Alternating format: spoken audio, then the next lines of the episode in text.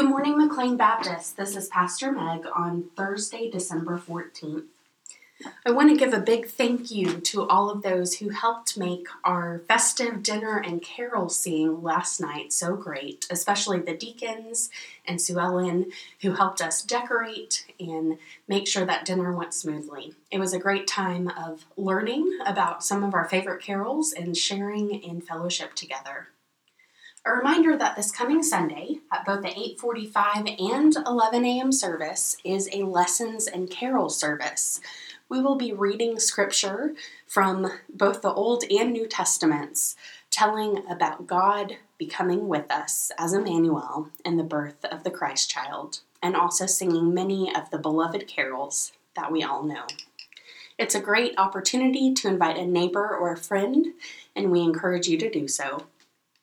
As you pray this week, we ask that you continue to pray for Sharon Rogers, who is recovering after a fall, for Linda Hill and her eyesight, also for Kristen, the daughter of Nancy and Howie Carpenter, as she prepares to go through surgery. We also ask that you rem- remember all of those college students who are finishing up their finals and final projects and are making the drive home for Christmas break. You'll notice that there will be several with us who are going to be worshiping with us on Sunday and are home for Christmas break. We ask that you say hi to them and catch up with them and see where their lives have taken them this past semester. Now let us pray. God, we thank you that all that we do can be a prayer to you. God, we thank you that you know the concerns on our hearts and that even when we cannot speak them, that you hear our hopes and our desires and our petitions.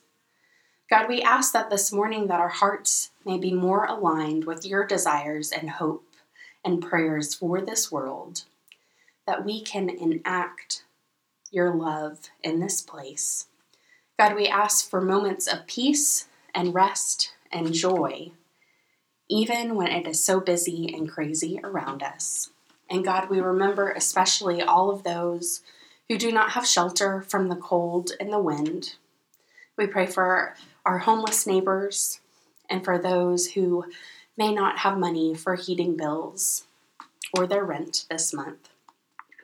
And God, while we still pray, we ask that you receive our reading of the scripture from Thessalonians as a continual prayer. Rejoice always, pray without ceasing, give thanks in all circumstances, for this is the will of God in Christ Jesus for you.